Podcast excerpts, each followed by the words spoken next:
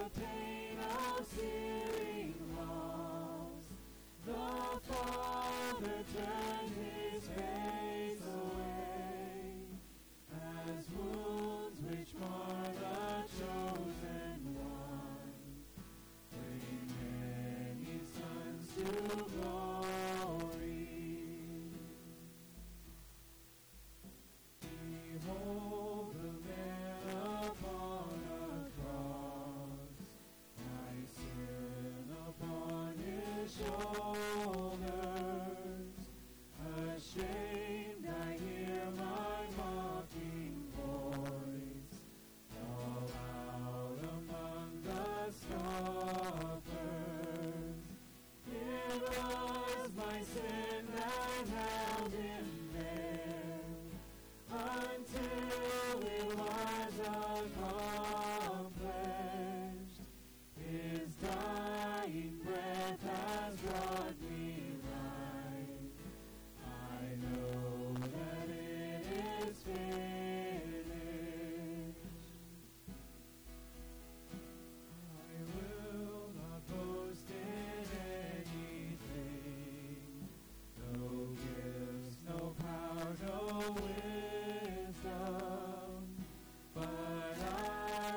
boast in Jesus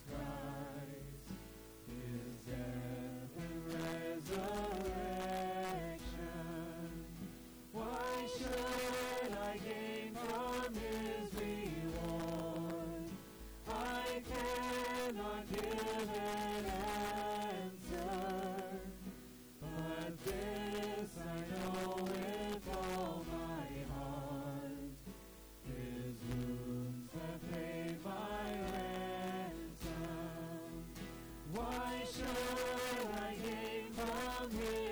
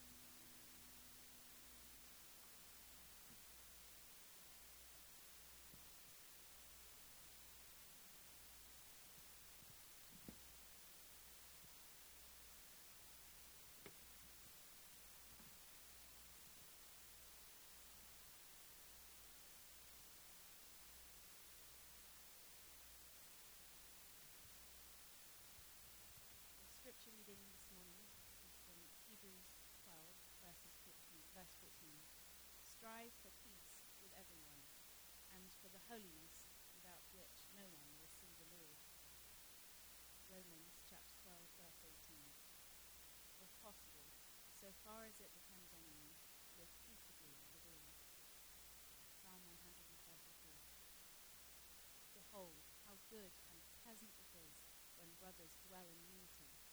It is like the precious oil on the head, running down on the beard of Aaron, running down on the collar of his robes. It is like the dew of Hermon that falls on the mountains of Zion. For there the Lord has commanded the blessing, life forevermore. This is the word of the Lord. Thanks be to God.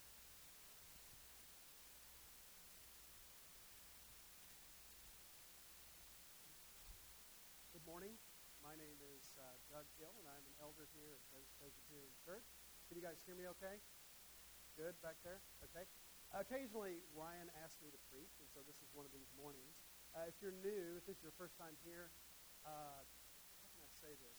Come back next week, all right? And get the normal guy, all right? So this is kind of a one-off kind of thing, all right? uh, thank you, Abby, for Psalm 133. This morning, I've got a really like deep and heavy message for us. So I want to talk about something a little more maybe outwardly pleasant first. Um, so this morning I'm going to talk about being a peacemaker in the Christian life, how we can get along long term as Christians, all right? And there's some heavy stuff to talk about. But the goal is so beautiful.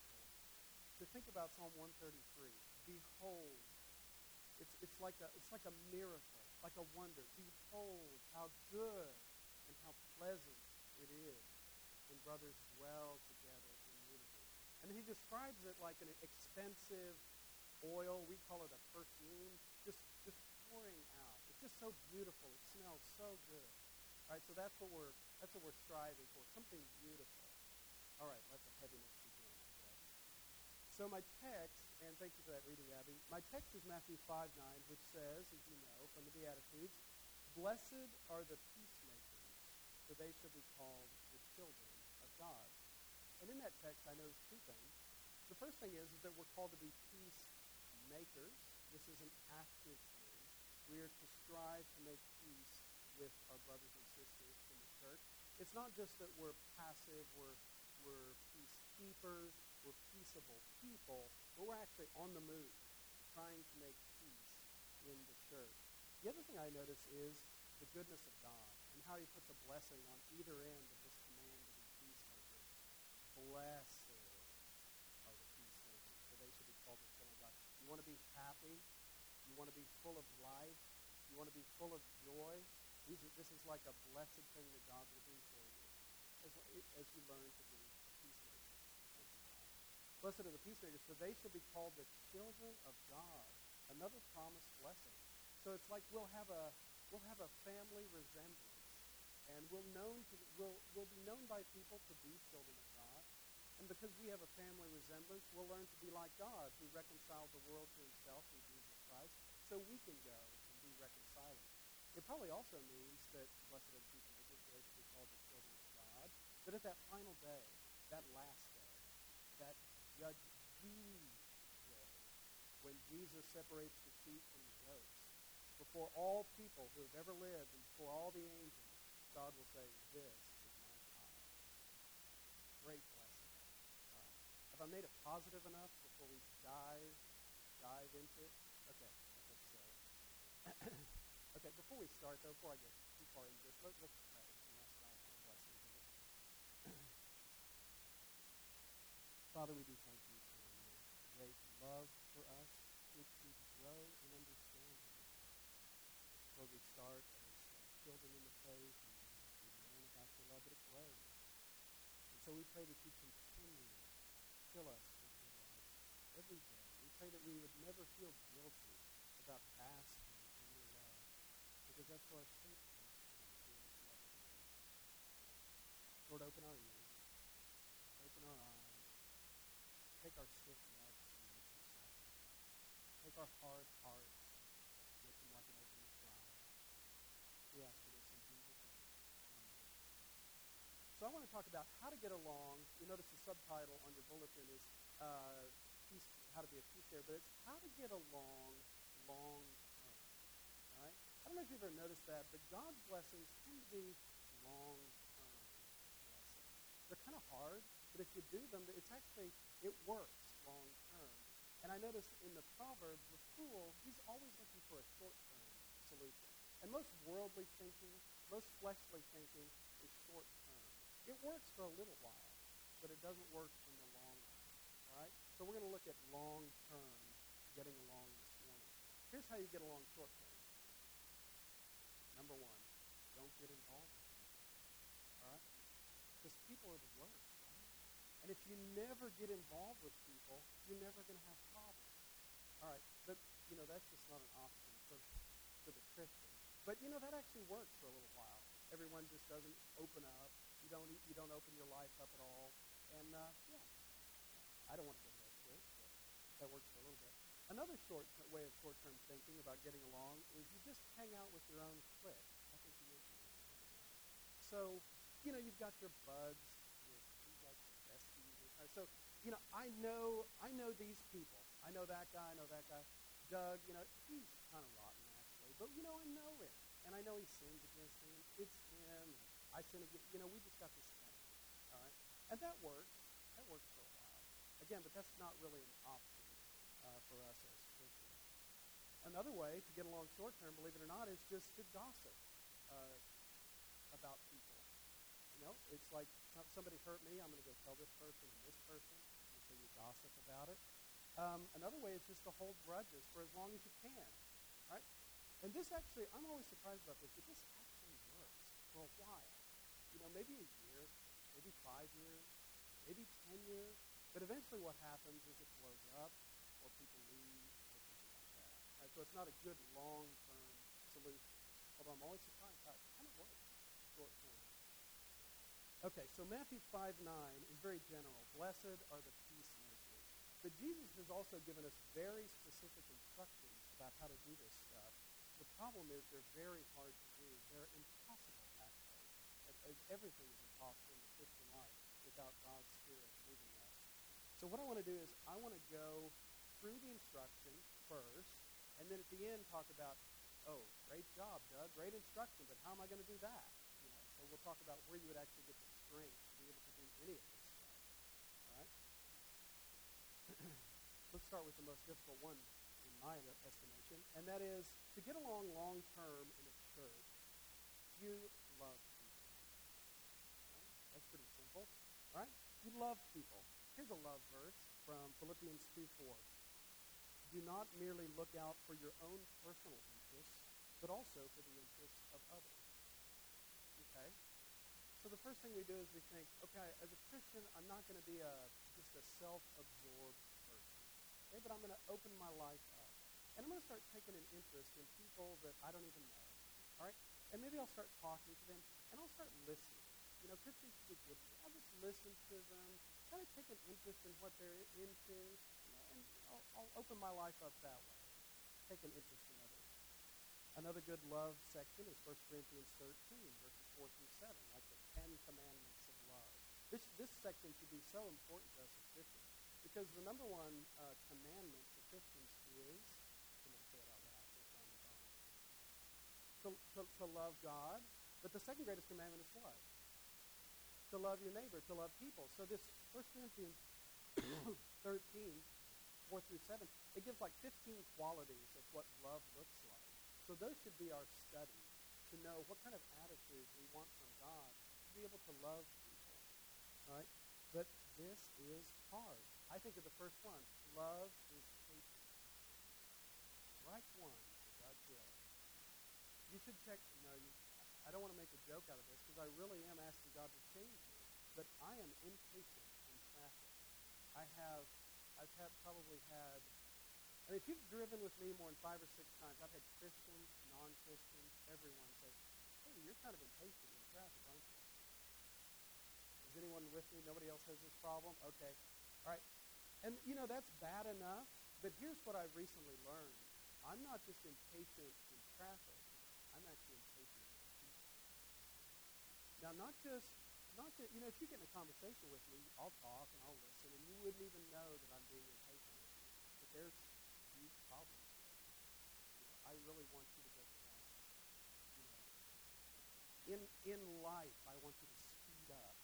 You know, it's not good It's not good at all. And that's just the first one. Love is patient. So, we love. We receive love from God, and here's what happens. We start, it, offenses come, sin comes, either from you or from someone else. Can I get an amen? all right. So let's, let's take the first one. And some of this is really simple, but what happens when you offend someone? What happens when you sin against someone? Well, you repent toward God and you ask for forgiveness from that person. Again, this is Christianity 101. If we confess our sins, he is faithful and righteous to forgive us our sins and to cleanse us from all unrighteousness. Repentance toward God. James 5.15. Confess your sins one to another. Okay? So pretty simple.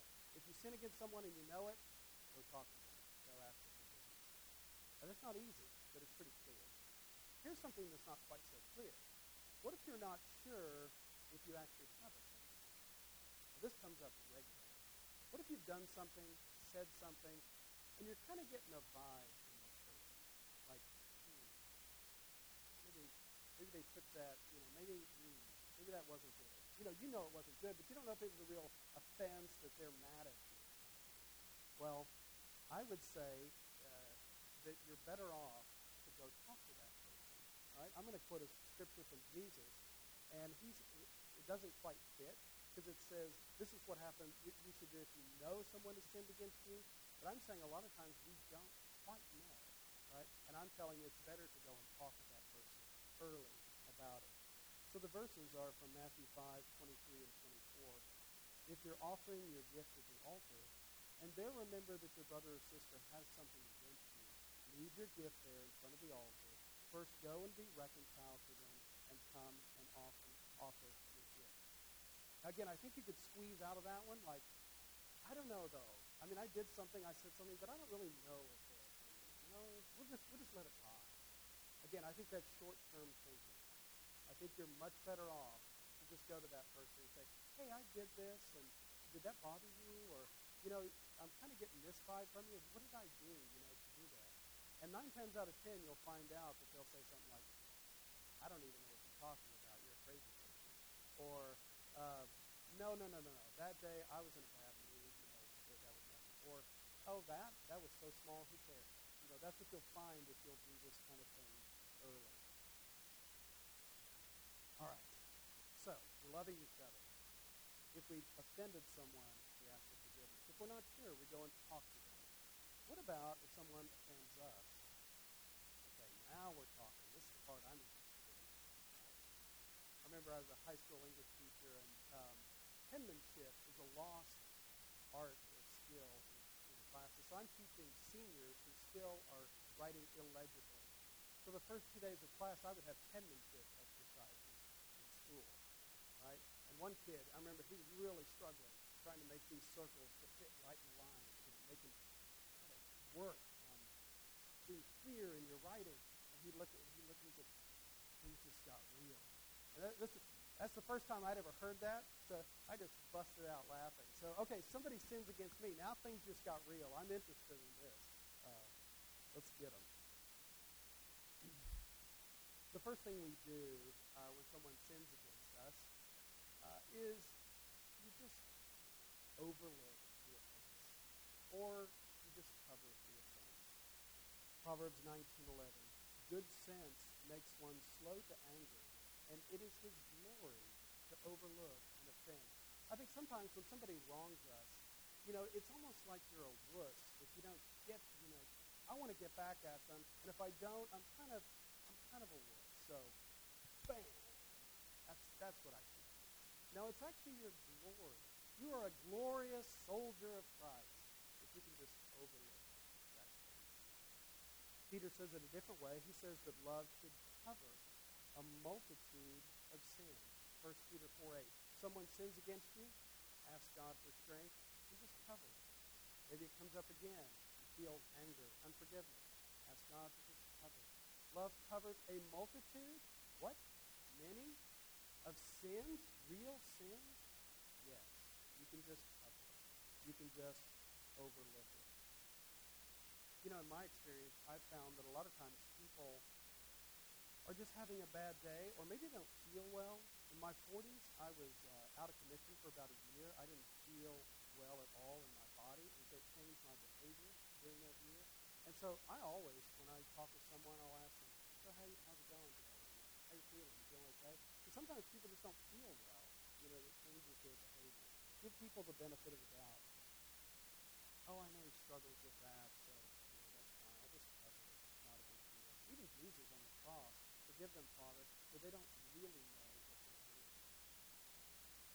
So we must learn to be thin skinned when it comes to offending others, but really thick skinned when it comes to others offending us. We should be like turtles. I'm terrible. We should be like turtles, like hard shells when others offend us. But the turtle, I looked at images, they have like a really soft, that's the way we should be. Very, very sensitive. That should be the title of the sermon, The Soft Turtle. Yeah. Yeah. All right. So we, we overlook we overlook things. Or to say it another way, we just forgive them. Mark 11, 25, Jesus said, Whenever you stand praying, forgive if you have anything against anyone, so that your Father also, who is in heaven, may forgive you your trespasses. Or during the Lord's Prayer, he said, Lord, forgive us our debts as we forgive our debtors. What does that mean? When we sin against God, we incur a debt there's a real uh, transgression that has happened. And it's as if we owe God money. And think about your sins. Think about my sins. How much money do we owe God for the sins that we've committed? The debt, it's like mountains, high soaring above. Just mountains of debt we owe. And God is asking us, as He has forgiven all those, just blown them away in Christ, He's asking us then to go release the debt um, that we have towards others. Now, let me talk about sin as a debt. I don't know if you've ever thought about this. When someone sins against you, it is a real. It is wrong. It is injustice, and God knows it is. It is bad. In a just world, if there was nothing about mercy in this world, what would happen? Let's say, that kid, Ryan, he goes behind my back and he goes and he just lies about it. You know what should happen in a just world? He should owe me. Let's let's say a thousand dollars. That's really what he owes me. In a just world, he did that. He owes me, and I should be paid for that. Right? And that's what God is asking us to do in forgiveness, is just release the debt. You don't owe me but it, I, I want to make the point that it is wrong, and it is, and your anger and all that stuff is understandable because it's an injustice. It should not have happened. So forgiveness is at bottom making the decision to release the debt. It's telling your emotions, which are all the time saying, yeah, but what about this? And yeah, yeah, I know. I know all about that. But, and then your mind says, well, we're going to release the debt, we're going to get you under control, and you're going to release it. Uh, this is the point in the sermon which we quote Madea. Uh, this is from Madea's class reunion. Anybody? Nobody? Okay, your assignment this week is to go out and watch the play version. I don't like the TV versions, I think it's terrible. But the play version of Madea's class reunion. And Madea is talking about forgiveness. And she's telling someone that they're never going to truly be happy in life unless they forgive. And she says, Oh, it's deep, honey. It's deep. You got to forgive people.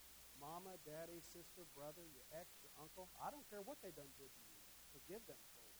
Not for them, but for you. You walk around holding all that stuff while they're sleeping at night. Oh, I'm going to fix you. I'm going to be mad. That ain't going to do nothing to eat at you. There are people dead in the grave that still got a hold on people walking around this earth because of something they did. Now that's what's sad. Let that stuff go. You can't fly with a whole bunch of stuff holding you. You have to forget the sin? No. How could you? You have to be best friends with this person? But depending on the severity and the length of this sin that they've committed against you, it's going to take time to restore the relationship. Okay? But you can love them, you can pray for them, you can want the best for them. And really, what's the option? if you don't cover sins or you don't forgive? Really, what, what is the option? The option is you can hold a grudge, which is not an option. Um, I don't know anything about the Navy, um, but I do know there, when I played Battleship, there was this, uh, there was this boat. I'm trying to be funny because what I'm going to say in a minute is really heavy duty. So it's like it's like a destroyer. I think is the one I like. I like the name too, destroyer. Uh, and it, uh, so I, th- you know those guns on the side of those boats where they're like these double guns. They're probably anti-aircraft guns, and they go like this. Poof, poof, poof, poof. You know what I'm talking about? All right, no, that's it. Twice. So this is this is Jesus pulling out the big gun. All right, about holding a grudge. Matthew six fifteen. If you do not forgive others their trespasses, neither will your Father forgive your trespasses. Yeah, but you don't know what they said to me. I know I don't. You you don't know what they did know, but I don't. Jesus tells a story in Matthew 18, a parable that's very uh, well known, and I'm going to paraphrase it a little bit. He tells his disciples, he says, the kingdom of heaven is like this, and he gives a comparison. He tells a story. The kingdom of heaven, the kingdom that I am bringing, this new kingdom, my kingdom, Christianity, is like this. A king is going to settle accounts with his servants. Now, I've always wondered, what's going on with this king? Is he getting old and handing off the kingdom to his son?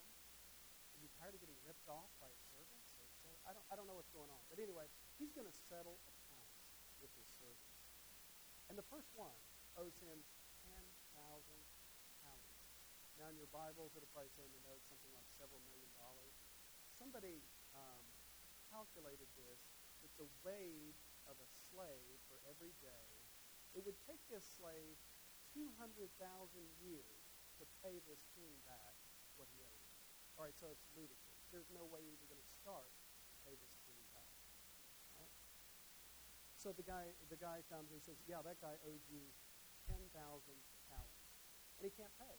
And the master, the king, says, hmm. Okay, tell you what, sell him and his wife children and everything he has, and I'll take that.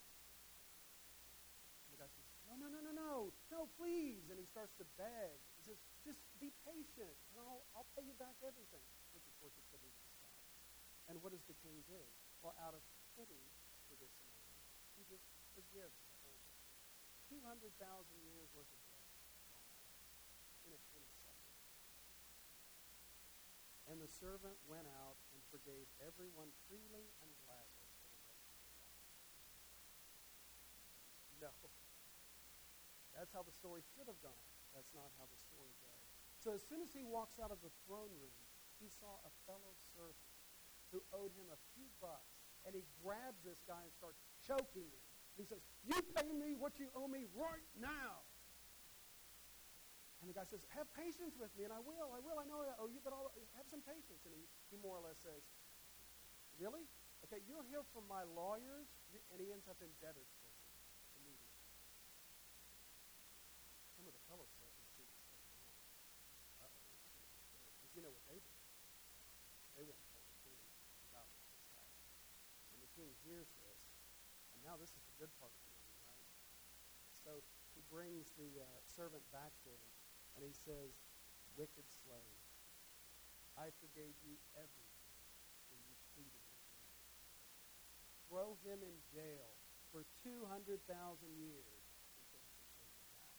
And at this point in the story, Jesus comes out from telling the story and looks at his disciples and says, So also my heavenly Father will do to every one of you if you do not forgive your brother from your heart.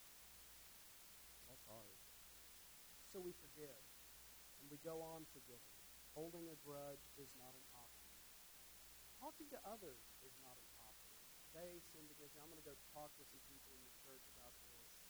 I mean, I can't go on in this sermon for all the little side issues, but you know, if someone's hurt you, maybe you can talk to your spouse, maybe you can pray with them. If someone's really hurt you, maybe you go talk to an elder, possibly. You know, but going around and just gossiping is not an option. But what about if the next case, what if they somebody repeatedly, unrepentantly sins against you? What do you do? Does Jesus give us any teaching on that? Well, he does. And he calls us to be peacemakers, to go reconcile with that person in humility. But when you go, and again, this is a this is a long series of sermons in itself. How do you actually go and talk to someone in that place? Well, the first thing you do is you go in self doubt and find out if you've done wrong. I mean, maybe you're not seeing the situation. Communication is impossible. Let's start communicating, right? So you got to go and find out what is this guy? Why did this guy do this over and over again? What's up? So you got the first thing you do is you take the log out of your own eye. Jesus said, "Why worry about a speck in the eye of a brother when you have a board in your own eye? Should you say, Friend, let me help you get that speck out of your eye, when you can't even see because of the board in your own? Hypocrite, first get rid of the board, then you can see to help your brother." And you do that, pray. You go to this person, and you reprove them with humility. This is really hard, right? And again, well, I'll leave it at that. But there is provision in the gospel for this. Luke 17, verse 3 and 4. Jesus said, Rebuke your brother if he sins, and forgive him if he is sorry. Okay? I'm speeding up now. What happens if you go to someone, you've taken the board out of your eye, you've talked to them, you found out, oh, okay, I understand, so I did this wrong. Mean, maybe you don't talk anymore about it. You go back home and you think about it, pray about it some more. Maybe you go to them and say, yeah, but in that situation, I think this is really what you were doing, you know, and, and maybe, and they'll probably say, you know, you're right, I shouldn't do that, I'm sorry. But what if they say, they say, oh, wait on a second, forget you. I'm not doing that. Well, then you've got to go with Matthew 18, and you guys know that process. You've got to go get a couple of Christians. In the Presbyterian church, it's probably good to get elders involved at this point, and go talk to this person and have a Christian intervention, right? It's like, brother, come on, you got to stop doing this. I mean, this is this is what you're doing. You got to stop. And if they repent, great. Everybody, you know, hands and whatever. Everybody's happy. If not, they have to be excommunicated. You know that. Okay, that's it. That is Christian. Now the question comes: How in the world are we going to get the strength to do the first thing? It's like really, really difficult. Well, the first thing is is that we have to understand every day how much God has forgiven us. So you have to study the holiness of God, just how holy He is, and then just how sinful we are as the Holy Spirit shows us that. That sounds really depressing, but it's really freeing when you see how many sins you have, and then God just freely forgives you. Right? Ephesians 4, get rid of all bitterness, rage, and anger, brawling, and slander, along with every form of malice. Be kind and compassionate to one another, forgiving each other, just as in Christ God forgave you. There it is. Colossians 3. Therefore, as God's chosen people, you're chosen, holy and dearly loved, clothe yourself with compassion, kindness, humility, gentleness, and patience. Bear with each other and forgive whatever grievances you may have against one another. Forgive as the Lord forgave you. There it is again. Right? So as we get fresh forgiveness from God every day, it gives us the strength to go forgive people. Psalm 130. If you, O Lord, kept a record of sins, O Lord, who could stand? But with you there is Forgiveness. Yeah. So that you may be feared. Right? Lord, I know my sins are so high, and I thank you that they are all forgiven. And therefore, I fear you, and I will do what you say.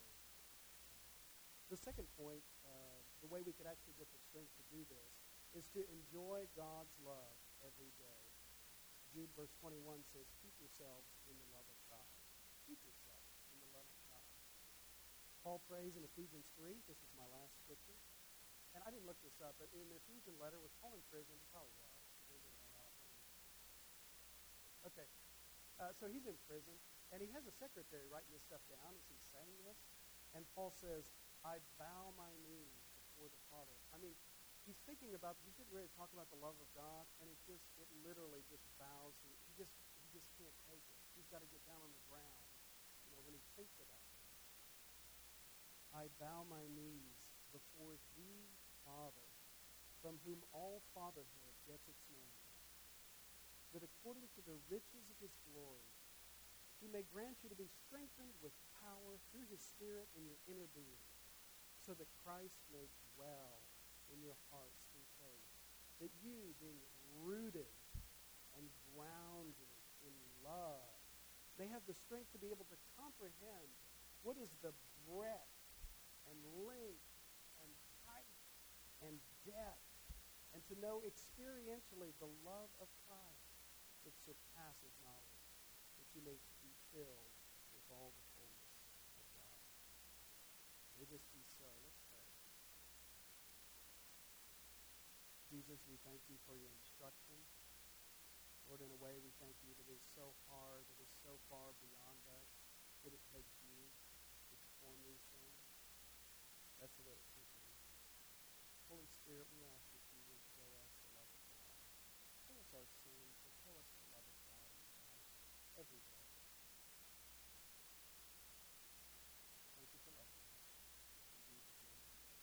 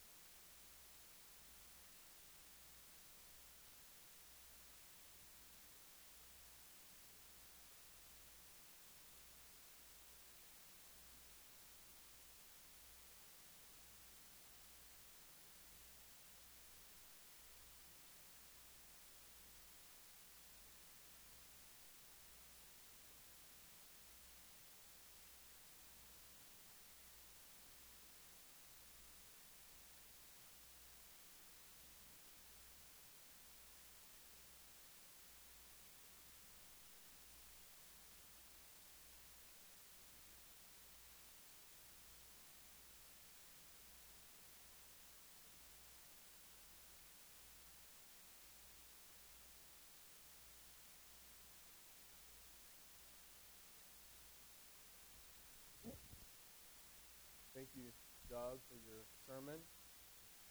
I was wondering why every morning you ask me how I'm feeling. We now come to the time of the Lord's Supper. And this meal is, is Jesus' invitation to partake of his body and his blood. Every Sunday we practice this at Grace. And one, it's, there's many things going on, but one thing, and Doug referenced this, is it reminds us that there was a debt, and there is a debt. That it's, I, I think sometimes as Christians, we just, well, God is so merciful, He just forgives us. But there's a cost to that forgiveness. That Jesus died on a cross. As real as anything you can feel, as the noises you hear, there was a time and place in history where He hung on a cross. And blood actually streamed out of His body. And from all eternity, that blood is for you. And then, as he ascends into heaven, or not as he does, but he sends the helper, the Holy Spirit. And the Holy Spirit promises to be present at this meal. So that even though none of us were there when he was it's as if we were. It's as if we were there, not only at the crucifixion, but before that, at that supper, where he instituted this meal. Where he says, we will eat and drink, and you will be united to me. Christianity does not teach that you develop a few habits, a belief system, and you are good. Christianity teaches, the Bible cl- clearly teaches, that your faith rests in Christ. And that if you are a Christian, His Holy Spirit dwells in you, and you are a new creation. And this meal is a special way we can freshly understand that concept. It's grace. We just heard the gospel proclaimed in our ears and in our hearts, and now this meal is a way we can taste the goodness of Christ. If you are here this morning and you are not a Christian, Grace Presbyterian Church welcomes you. We want to have people come in and explore Christianity, but we would ask you to, to, to not participate in this meal because it is for Christians. I think sometimes people think that are spiritual, I'll just go along with the spiritual thing, like it's a lucky rabbit foot or something, it's not. So please do not take of this meal. But if you are a Christian, this is not a Presbyterian meal. This is a Christian Um, let's now pray, and then I'll institute the elements. Father, how gracious you are, how merciful you are. That on this particular day, specific elements, this bread, this juice, and this wine, you will do a miracle. Through a sacrament, you will, through your Holy Spirit, revive us. Remind us, convince us freshly of our union with you. Lord, we forget it. We're, we are prone to wander. We are prone to hold grudges. We are prone to keep score. We look at ourselves. Lord, we allow shame to work in our hearts, creating in us insecurity, fear. Lord, I suffer with these things. I know we, many of us, all of us. And at this meal, we can lay it down at your feet and be known as your children. That's all our identity. And I pray this morning your spirit would revive us freshly this. Thank you, Jesus. Thank you, Jesus, for living a perfect, unblemished life. And thank you for being the spotless Lamb of God, unblemished, dying for us. We praise you that you love us and you saved us and you've redeemed us. And we long to spend eternity with you. But until that day, thank you for this meal. And we get closer to you. Amen. On the night in which our beloved Savior died, he took the bread and he broke it and he said, This is my body, which is for you. Eat this in remembrance of me. And in the same manner, he took the cup. And he said, This cup is the new covenant of my blood. Drink this in remembrance of me. So when you eat this bread and you drink this cup, when you drink this cup, you and I are proclaiming the Lord's death and our reliance upon him and our longing for him until he returns and we see him face to face. A few housekeeping notes. Again, we have some guests. We do our Lord's Supper a little differently here at Grace. We come forward. We used to pass trays, and maybe someday we'll try that again, but this feels more like a family meal.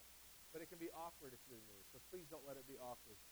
Uh, we will not release by rows. So the back row can come first if Charles wants to race up here, uh, or the front row may go last. However you want to do it. But when you do come forward, there will be three stations, and you'll come as a group. Everybody will be served the bread and the, and the wine or the juice, and you'll take together. And you'll exit down the rows that are tasseling down on the sides, and be seated. Um, also, two other notes. The grape juice is the middle ring, and it's yellow, and the wine is the uh, red colored on the outer ring. We also have some wafers that are gluten-free for those that would like to take their. So now I'd like to invite the musicians and the other servers forward,